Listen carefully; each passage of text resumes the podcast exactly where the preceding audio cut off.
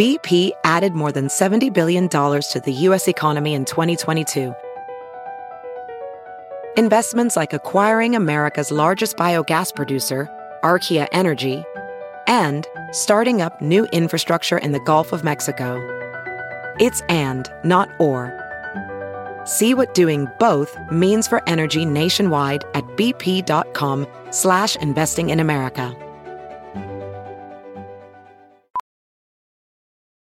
Welding instructor Alex DeClaire knows VR training platforms like Forge FX help students master their skills. There's a big learning curve with welding. Virtual reality simulates that exact muscle memory that they need. Learn more at meta.com slash metaverse impact.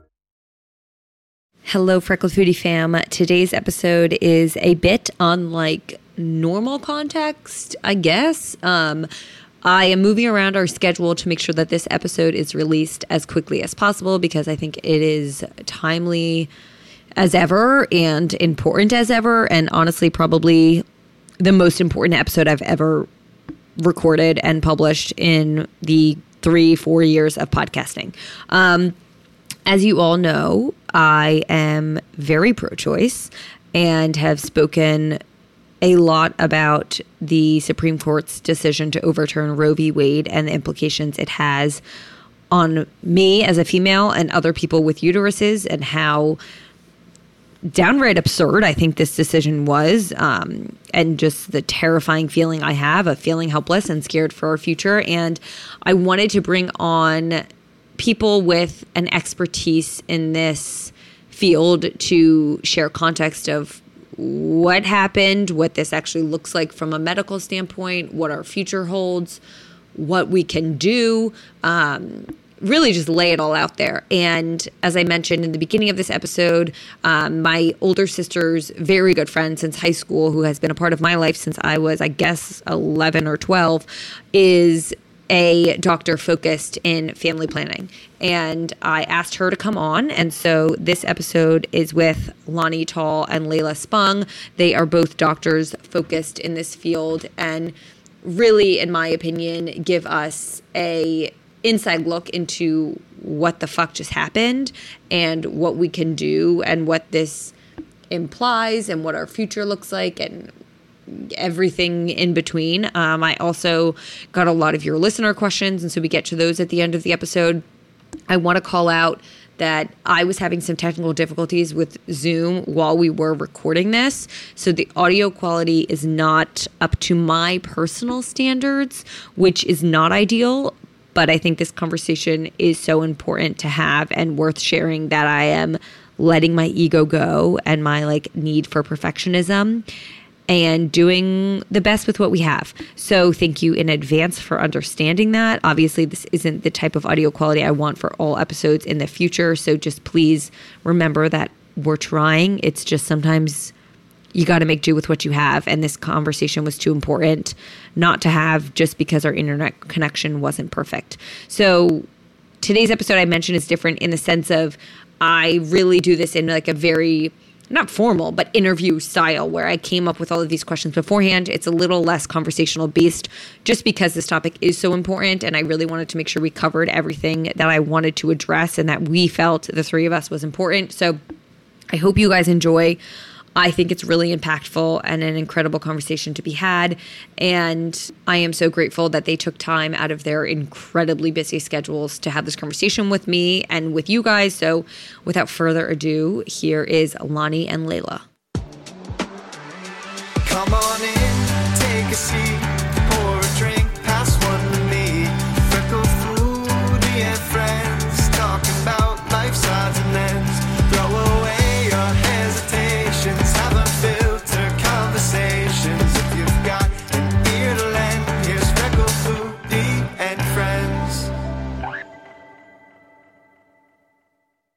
Lani and Leilah, thank you so much for joining me. This is a topic that I feel passionately about and I really want to discuss and bring to people's attention. But I also wish that it wasn't even something that had to be discussed, if we're being honest.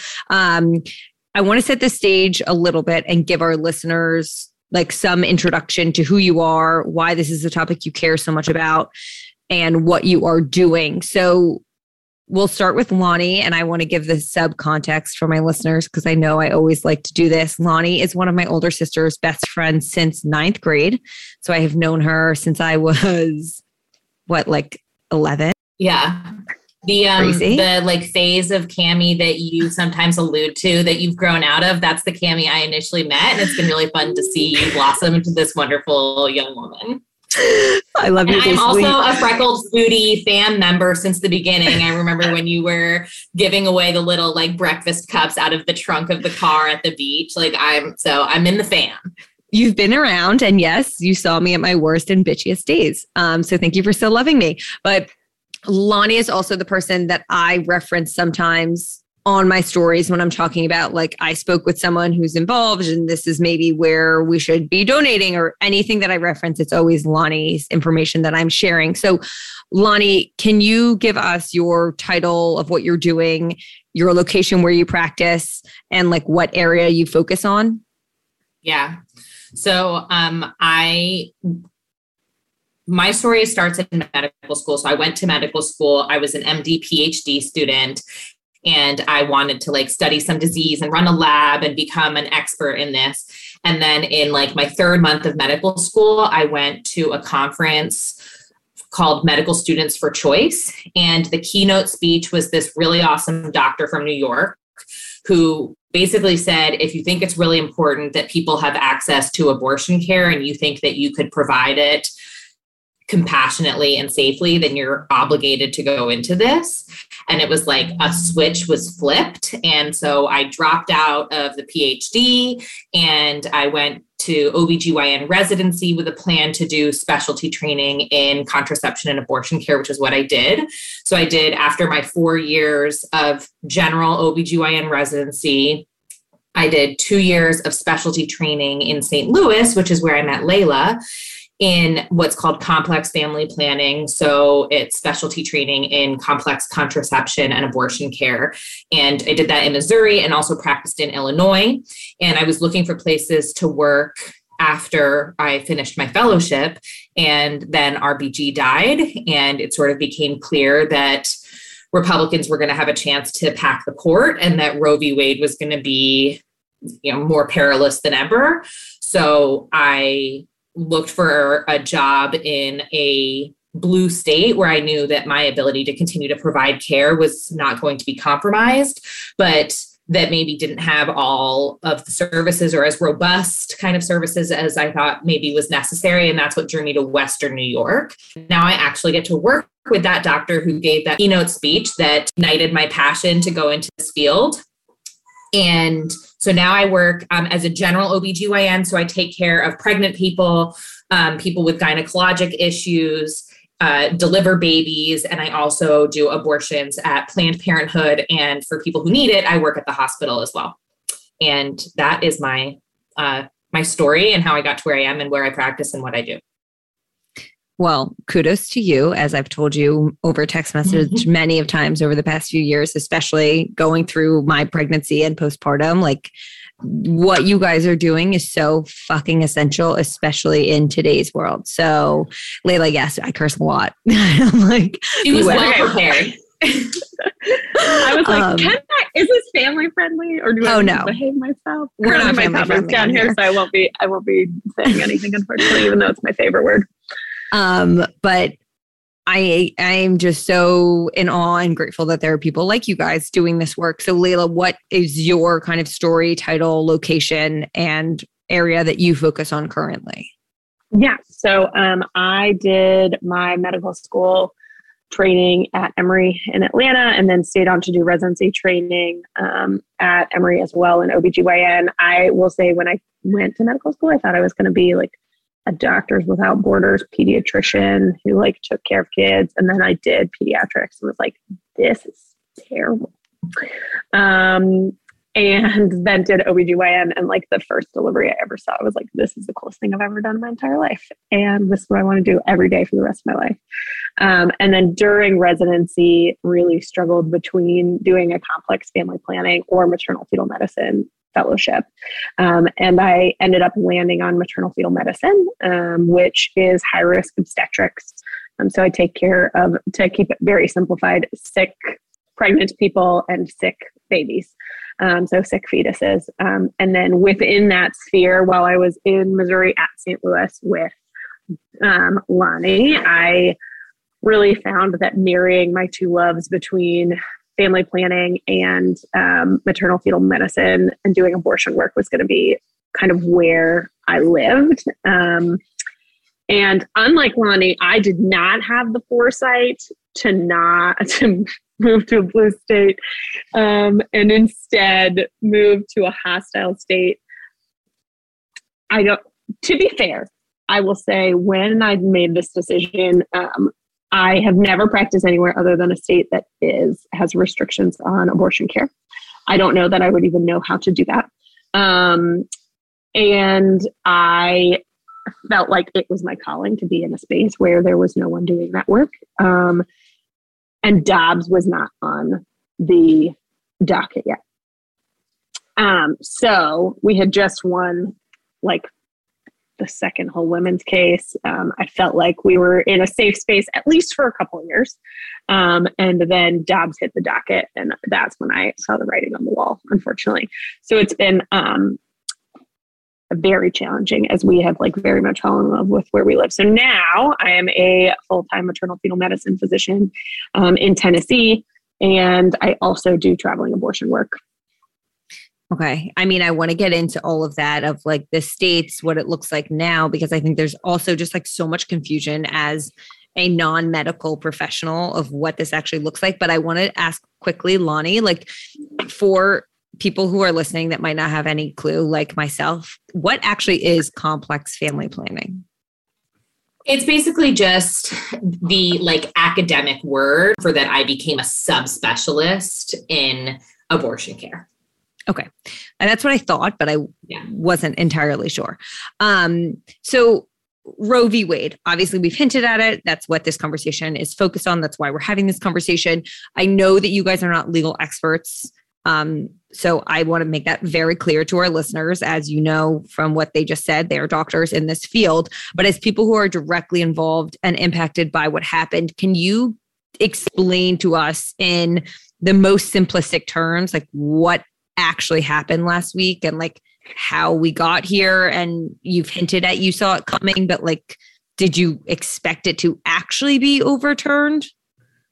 The floor fell out. Mm-hmm. That's what happened. The the floor of the world fell out. And now we're dealing with the constant falling feeling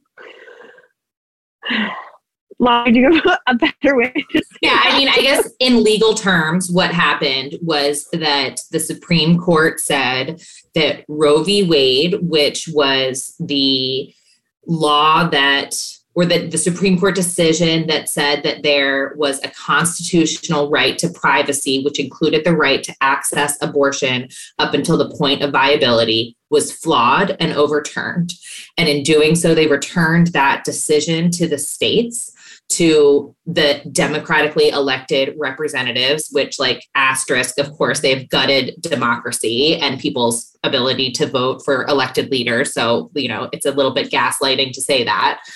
And this is something that um, yes, we expected. It was always going to be a huge gut punch. And this has been something that has been in the works for decades with conservatives packing courts and making really strategic moves to ultimately get a majority on the Supreme Court that would make this decision and overrule precedent.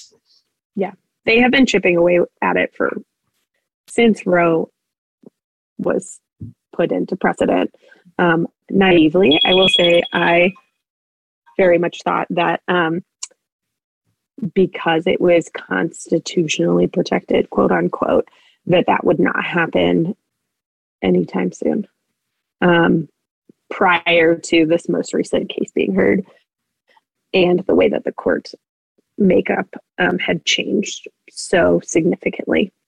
Um, and to be frank, with how the last case was determined, even though Chief Justice Roberts sided with the Democratic voting um, justices, he made it very clear there was a path forward to overturn Roe.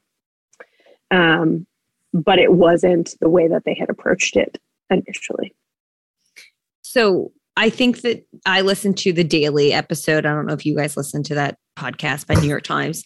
And it was, I, I believe it was the day after the overturning, and they spoke with doctors and people who were working in abortion clinics about like what it felt like for them. And I found it incredibly powerful to hear firsthand. I would love if you feel comfortable sharing like what that moment actually looked like for you when news hit. Because for me, yes, the court documents were leaked. Like, I don't know what it was, maybe a month ago, a few weeks ago. A couple months, and, yeah. Yeah, I felt like when they were leaked, it was like, oh, okay, well, now somehow this isn't going to happen because they've been leaked and people will get on top of it. I don't know. I live in clearly a naive, uneducated world.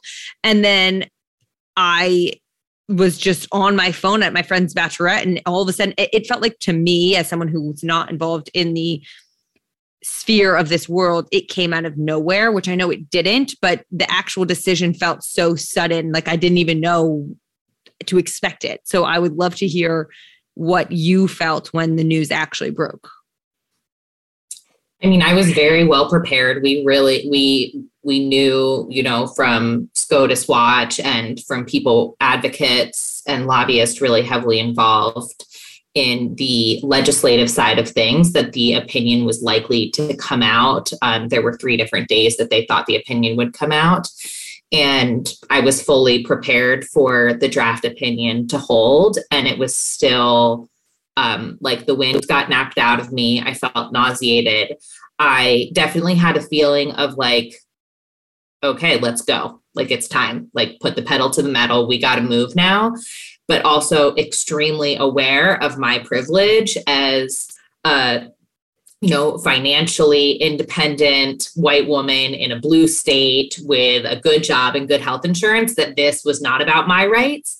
And I lost sleep and I continue to lose sleep thinking about the poor the brown, black, and indigenous people, the people with mental health disorders, the people who are victims of abuse, who don't have these privileges that I have, who will not be able to access abortion, and who are going to continue pregnancies, stay in relationships with abusers, and potentially die because of this decision. And I just feel sickened every time I think of them.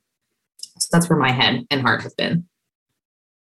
Yeah, I mean, I'll say similarly, I I'm the only provider in the city that I currently live in. so a lot of this has fallen on my shoulders, which I have taken on because it is something that I feel passionately about.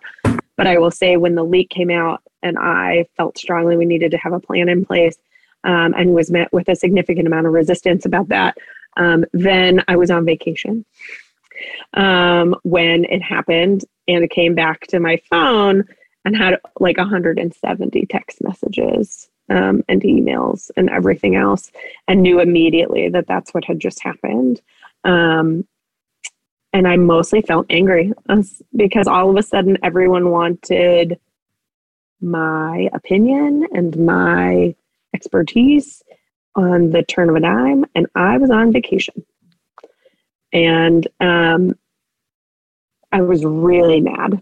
I, I remain very angry at the justices for choosing to make a politically motivated decision about healthcare access that in no way, shape, or form at all impacts them because they all live in states with expanded access. They all have a significant number of resources. If anyone in their sphere ever needed an abortion, one, they would not consider it an abortion. And two, they would be able to get whatever care they need. And instead, they have left the majority of the country in complete and utter chaos and then asked for extra protection to avoid any fallout from this decision that they have made. And it is like the definition of hubris. Not to mention, like, my fear about people dying has nothing to do with abortions and it has everything to do with people continuing pregnancies they don't want to be in people are going to die. Our maternal mortality is horrific in this country. And I am terrified as to how many women I'm going to have to watch die or families I'm going to have to tell their sister, wife, partner, friend is never coming home and they now have this fetus in a NICU that they need to care for because of a decision that a bunch of white people made. Yes. And it is infuriating. And I, I mean, it's terrifying because if they're going after the right to privacy, I mean, I am a brown woman who passes as white. Um, I am the daughter of an immigrant. I have a lot of privilege because I have embraced my whiteness. I am a physician. I am well educated.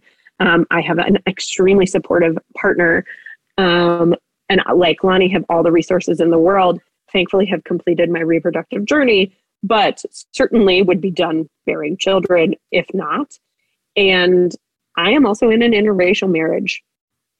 And by them going after this, they could open up the door to negating my marriage. I mean, it the implications of this decision are exceedingly far reaching. And that is the part that's scariest for me is where are they going to stop? And uh, to echo those emotions, I feel the same way. The fear, like Lani, I hold all of these privilege. I'm a, a white. I am heterosexual. My husband is white. I'm not in an interracial marriage. However, this for me has felt like this is just the beginning for these people because I can't already, I can't wrap my mind around why they would want, or not why, because I know why, but how they think that this impacts them and why there is a need to control people's bodies in this world. And it freaking scares the shit out of me because again, like I just feel like there's so much more now that this has happened that could be done that will continue to set us back. For your guys' work now, like now that Roe v. Wade has been overturned, have what does your work look like? Like Leilah, you're in a restricted state, correct? You're not illegal, yeah. you're restricted.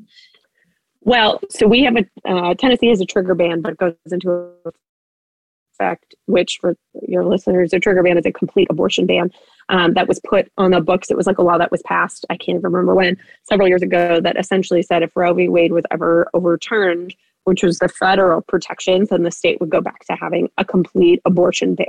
So within 30 days of that decision, so by August 1st, essentially, um, there will be no access to abortion except for um, from the risk to maternal life. And currently, they had also, the legislation had also passed something called a cascading ban, essentially saying, like, if Roe had ever been chipped away at, whatever was the lowest gestational age at which there was federal protection would be what that federal, what our state gestational age would be at. And so um, it was enjoined for about 72 hours, and then the courts let it go into effect. So now there is, um, we're calling it a six week ban, but it's essentially a heartbeat ban once there is fetal cardiac activity noted on um, an ultrasound, which usually happens about six weeks of pregnancy, um, then a abortion can no longer be performed and is illegal. Um, and the consequences of that for the provider are a class C felony, um, jail time, and like fines of like over a hundred thousand dollars.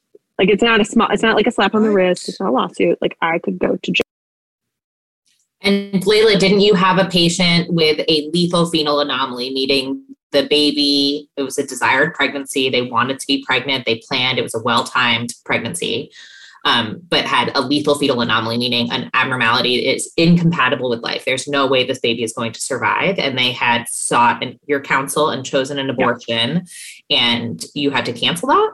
Yeah. So they waited two weeks between like their diagnosis to being seen by me, I came back from my vacation and got COVID. SCOTUS had overturned Roe. And so by the time I actually had the chance to see her, I was like, I anticipate abortion will be illegal within the time frame in which I am no longer infectious and I can no longer take care of you. So you need to go seek care elsewhere. So now, not only am I in the system, but I'm complicit with the systematic trauma of having this patient wait two weeks with a pregnancy inside of her, knowing that that will never result in a living child, which is what she wanted. And now having to tell her, I'm so sorry, but you can't get care at your home. So you have to find that care elsewhere, which usually means an independent abortion clinic, which is wonderful and they provide excellent care. But that also means that that patient is now going to have to walk past a bunch of people, feel like it's their right to scream at her that she should save her baby. So I have a few questions. Where what where can she now go to get this abortion? What what do you mean by like that center? Because isn't that now technically illegal in that state? I'm going to pick up for her while we're waiting for her to come back. But the, um, the reality for this patient now and for millions of pregnancy capable people in the United States is that there's no access to abortion in their community, meaning they have to travel, meaning they incur more costs. It delays their procedure, makes it slightly riskier. Um, and there's a lot of emotional distress that occurs with not Of being course. able to access an abortion timely when you've decided that you don't want to be pregnant anymore. And I think something that a lot of us don't realize is that yes, this is now very clearly the reality for a lot of people, but this actually already was the reality for a lot of people. Especially for disenfranchised poor people, people of color. So, where we train abortion clinic in Missouri, where In the entire state. in the entire not state, like not like in St. Louis, like the whole shebang. Yep. And there was only one hospital that provided abortion procedures. So patients were already traveling from all around the state or um, going out of state to access reproductive health care. So that, you know, this writing has been on the wall. and has been the lived reality of a lot of people for a long time. And now this decision has put it a little bit more into the limelight.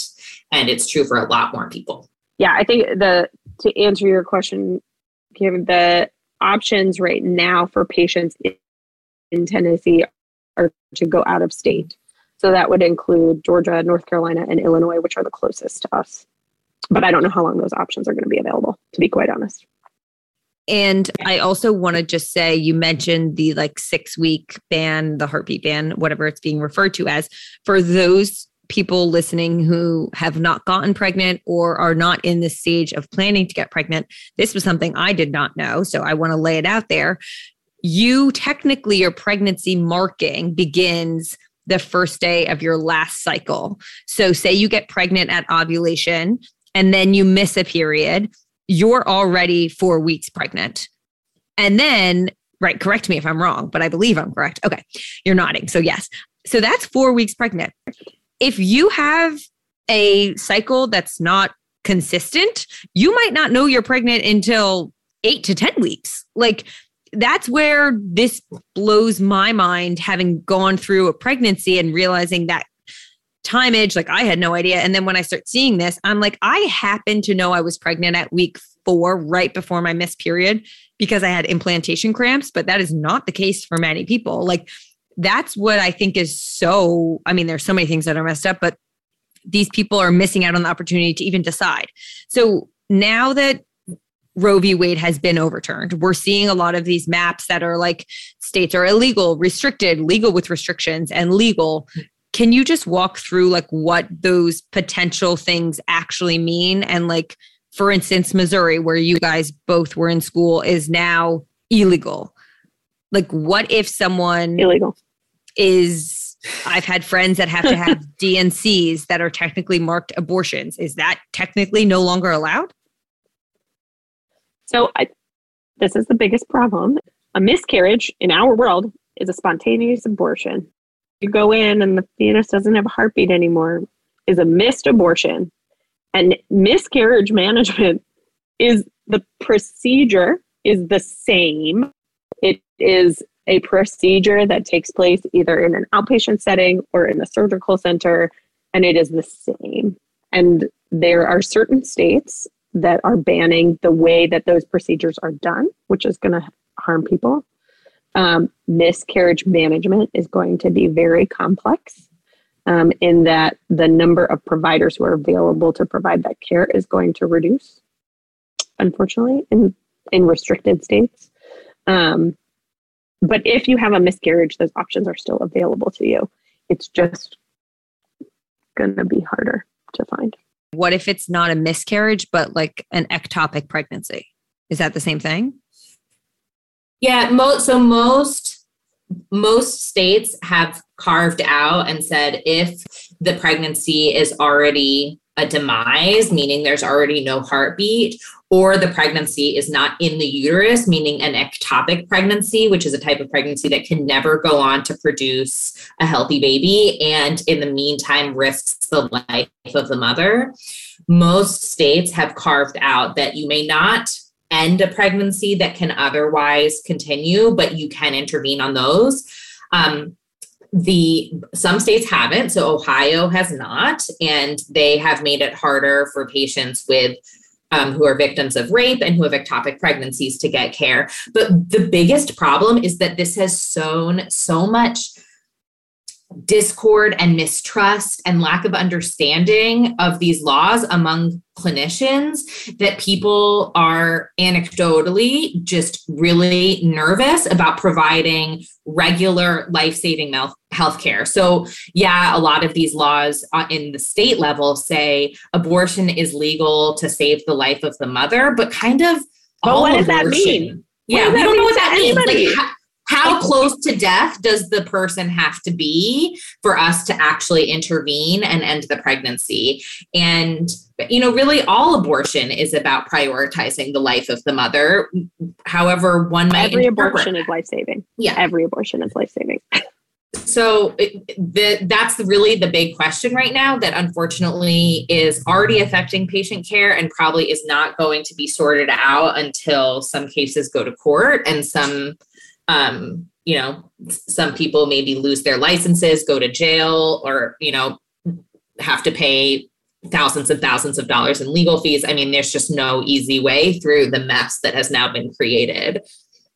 Which shouldn't even be, as I'm sure you feel, but like that should not be a fear for a medical professional where time is of the essence in many cases. And I think that's something as a person who's not in the medical field gets overlooked when you're having these conversations with people like you're forgetting what's now also happening for the doctors. Um should we in your personal opinion be concerned if we're in these blue states such as new york Lani like where it's still legal? Is this something that we think could eventually be federally banned? Like i don't even know what the correct terminology is um, no, I, I, I think that's not a big concern among legal scholars right now. I guess I'd have to defer to them, but I um, I, I think states that have the protections written in are pretty safe. Okay. Yeah. I will say, Tennessee had a constitutional right to abortion in their state constitution until like 2011. Okay. Well, yeah. It so no longer exists. Yeah. Yeah. We can never fully feel safe. But this is a great moment to talk about one of the ways that people who aren't clinicians or even don't have a lot of money to donate to abortion funds can be active. Like every single election always mattered. It now matters more than ever. State, local, government, everything. People need to vote in every single election because that's how we get our voices heard and keep the protections that we want or advocate for them where they've been taken away. Everyone, every single election. So, this was one of my main questions. Like, I feel so helpless because I feel I'm one person against so many. And maybe you feel the same way, but you all are working in this field where there is somewhat of a direct impact you can have. For people who are listening, like, what the hell should we be doing? Like what is actually helpful versus what is just kind of like checking off a box and moving on? I would say voting is number one most important. Every single election matters, probably more than any of the federal elections. Local and state elections are going to be what drives. In addition, I would just say be kind to everyone. People are on edge. Trauma is like running high. Um, and especially be kind to your doctors, especially those in the OBGYN here we're um, a little on edge. Not to mention, we just came mm-hmm. off of a two year pandemic. So that's really fun. Clinics always need escorts if that's something that you're interested in doing, you know, directly impacting people. And that is very demanding, um, both emotionally and physically.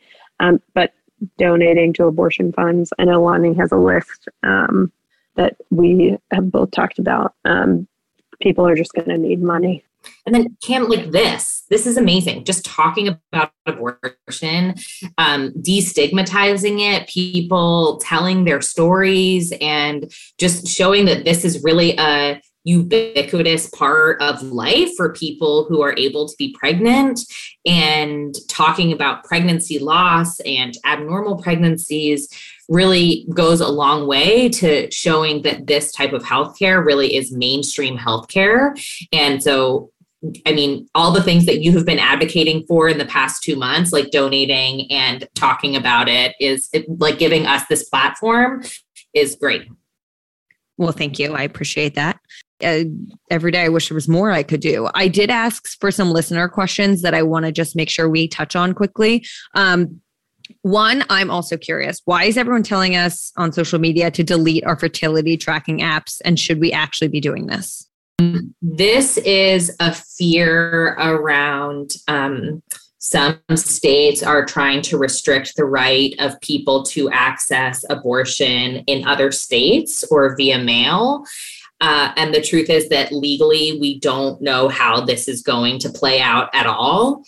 So I think out of an abundance of caution, some people are advocating to be really, really careful with the data that you might you, might not be able to keep private that you put out in the world. So I know Google just announced that they would delete and not make available information like location services about people going to abortion clinics but you know there's concern that at some point if someone is suspected of accessing an abortion that their information could be requested so that's where that recommendation is coming from i'm not sure that anyone actually knows how that's going to play out or what the value of doing that is, but that's where it comes from.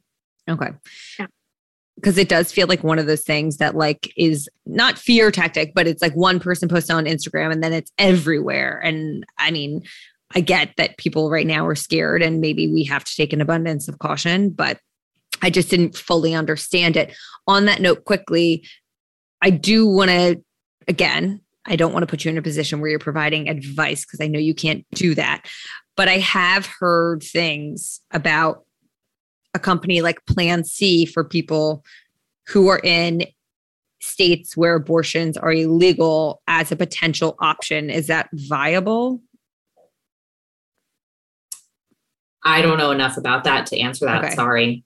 No, that's fine. Yeah. I mean, I think the bottom line is that um, the treatment for abortion is the same as the treatment for miscarriage is extremely extremely safe and can be safely accomplished home for most people and how it's important that people know that whether you access those pills or how you get them a clinician does not need to know about that to take good care of you. But i think the questions around this really get at the fact that we just the fall of Roe has thrown the medical field, like reproductive health care, into chaos, and people don't know what is appropriate or how to get that care. Um, but you know, as far as I know, um, Plan C is up and running. Okay. Mm-hmm. And, and then, I think a lot of this is going to depend on what state legislatures uh, do around access to medication abortion. And I don't think any of us really know what that's going to look like. Yeah. Unfortunately. What? But like Lani said, you don't owe an explanation to anybody about anything that you do in the privacy of your own home. And everyone should take care of you. Um, right now, according to HIPAA, which is like a federal protection of your health information, um, there is no obligation of a provider to speculate or tell law enforcement whether or not they think someone got an abortion. Now that could change, but right now that is protected. Um, so just people need to be even more aware of themselves and their bodies and advocate for themselves if they feel like the care that they are getting is not adequate. Agreed. How do you think? Obviously, we can't predict the future. And like you said, even about interracial marriage, this opens up a lot a lot of people, 99% of the listener questions were How do you think this is going to impact IVF? And a lot of my mm-hmm. community is potentially going through their fertility journey maybe has gone through IVF in the stages of creating emby- embryos and has embryos in these banks. Like, do we have any insight on what this looks like for that moving forward? We really, really don't. And it's um yeah. It's terrible. You know, Leilah and I really try to ground what we do in the principles of reproductive justice, which are that people have, should have the right to have families or not have children when they want to, and to be able to parent their children in safe and dignified communities. And abortion is obviously part of that, but access to reproductive technologies like IVF and IUI is also a part of that and has long probably inappropriately been left out of the debates about reproductive health care. And I think right now is a huge question mark how these decisions are going to affect IVF. And that's awful. Agreed. And those families have already gone through so much, and it just feels like insult to injury, mm-hmm. especially when so much of IVF was halted during COVID because we just didn't know, and there were so many questions around it. So, I, I feel for that community, um, and I'm sorry. That's all got. It's also to me mind blowing that we're going to say you have to remain pregnant when you don't want to, yet the people who can't get pregnant and desperately want to get pregnant, are, if this were to happen, big if, um, would be told that they can't. And that's what truly reminds me, and in my opinion, really confirms that this world is all about the white male unfortunately. And that it's obviously not about being pro life and that that's no. just ridiculous moniker because yep. it's it, everything that they say is antithetical to that. I mean, I refuse to even call them pro-life because yeah. if they were pro-life, we they'd be the people that are also voting for gun restriction laws, mm-hmm. and they're clearly not. Um, on that note, my last listener question: As someone who is pro-choice, mm-hmm. do you find what do you find the most helpful arguments or points to be when you're discussing this topic with someone who is anti-choice? Because i'm personally not in the field of conversing with people who are anti-choice. There's no one in my life who disagrees with me on this topic thank god. So i don't find myself trying to combat yes there are trolls in my dms but like to me, these people aren't worth my time. But if someone close in my family felt this way, I would want to try to get through to them. And I would love your guys' input if you find like what you find to be the most helpful way to potentially do that. Ooh. It's really, really tough. It's really hard.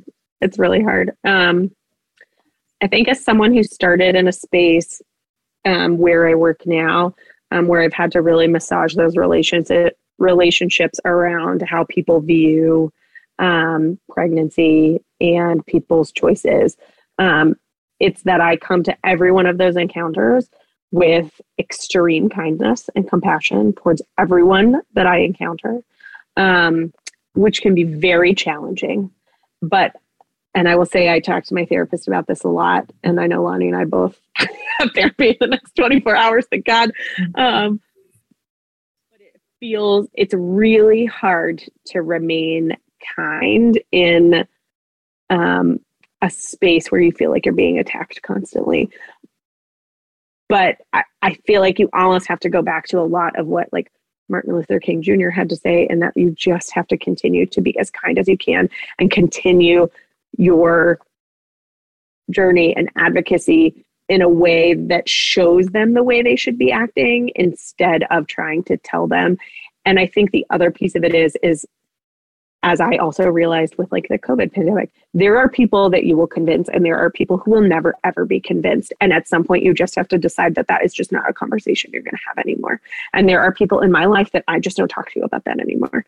Um, there are people in my life who know what I do and we don't we don't discuss it because it it's not worth the heartache, it's not worth the relationship harm, it's just not worth it. And um, you just have to decide how much that's worth it to you and whether this is something that you can no longer have a relationship over.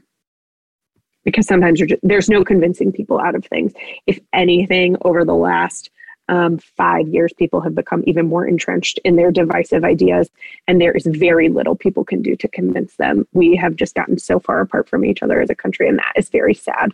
Um, and I find very little middle ground with people, unfortunately. Um, so I definitely agree that not wasting your breath on people that it's not worth. So good job not engaging with the trolls in your DMs. Um, but having productive conversations with people, I think requires acknowledging that this is a very complex issue, that people have really strong feelings, and that I can, I, yes, abortion takes a life. I recognize that and abortion is good. And being able to acknowledge the tension of opposites with people, we can usually come to some common ground and you you know i i try to to show that i have sensitivity to the loss of that life um, i have the advantage of having stories that i can tell which is a really great way but different people need different things and some people need science and facts. And for them, I usually talk about the Turnaway study, which is an amazing st- research that was done and it was turned into an amazing book that um, you can listen to on audible is really well done and incorporates patient stories. But if it's someone who needs more logic then maybe i'll relate it to people at the end of their life and how we do sometimes take life or end life and we don't consider it murder. And so i think different people need different things and recognizing that it's challenging it's gray and that there's competing interests and feelings is helps you have a lot and not yelling because we talk longer when we're not yelling at each other. Mm-hmm. That's very hard for me. Just really quickly, I'll put it in the show notes also, but can you give just like a general overlay context of what the Turnaway study is? Yes. Oh my gosh, it's amazing. So, historically, when people studied abortion, they compared people who got abortion to people who continued the pregnancy. But that was kind of a false comparison because there's a lot of things that might make someone choose abortion versus choosing to continue the pregnancy. We call those confounders, meaning other things that might impact your outcomes. So, what the Turnaway study did was they enrolled over a thousand women and it was either people who were ju- who presented to a clinic asking for an abortion and were just under the gestational limit and got their abortion versus people who were just over their limit and were denied an abortion. And it followed these people over many years. Um, and it looked at lots of things like their mental health their financial welfare their future pregnancies. And the question that this study was trying to answer was does abortion hurt women? And they found basically unequivocally that abortion does not hurt women. And in fact, being denied an abortion, people had higher short term stress, they had higher financial stress. Um, there they had different outcomes in their birth and they were surprised to find this given that they didn't have that many people in the study but they had multiple people who were denied abortions go on to die and um, it's just a really scientifically well done study that answers some questions about abortion that were previously unanswered. And even though those of us doing abortion work know that it doesn't hurt women and know actually that denying an abortion is in my, you know, for me has been harm. some of the worst things I've ever had to do for somebody. Um, that that no abortion doesn't hurt women and denying abortion hurts women. So that's what the study was. Um, and it's just a great read. And it's a chapter that kind of looks at like one thing they found in the study and then a story uh, that exemplifies that and talks about like reasons people get an abortion and uh, you know for example having a, a bad man in their life and then it tells the story of a woman who got pregnant by an abuser and sought an abortion for that reason so Okay, well, I will definitely add that to the show notes and also purchase on Audible because I'm very interested. Um, thank you guys so incredibly much for not only the work you're doing, but taking the time to speak with myself and my community. I think this is a topic I know based on my DMs and comments and just conversations I've had with my community that they care deeply about and are very supportive of me discussing further, which I'm forever grateful that I've cultivated a community that cares about this. Mm-hmm. Um, so I know that this will resonate with them deeply. But on behalf of all of them, I want to thank you for the work you're doing because without people like you, I'd be even more terrified for our future. Thanks, Cam. Thanks for giving us an opportunity to talk. And if people like have follow-up questions or you want to do Yeah. like an ask me anything kind of thing, like we'd be happy to field some of the, you know, more medical questions. And I'll continue to pass on to you. But the National Network of Abortion Funds seems to be a really good clearinghouse um, and vote. Okay. Yes. All Thank of the you above. guys. Thank you so much, Happy to Leilah. It was great meeting you, Lani. I Really love you so to meet you. much. And have a great day. Thanks. Bye. Thank you. Bye. Bye. Thank you guys so much for listening to the show. I love doing this more than anything in the world. If you could be so kind as to rate and or review the show, share a screenshot on your Instagram story, whatever you feel like doing to show some love, I would really appreciate it. Obviously follow at FFN Friends Pod on Instagram and me at Freckled Foodie for more content. Thank you for being a part of the FF fam and I hope you have a wonderful day.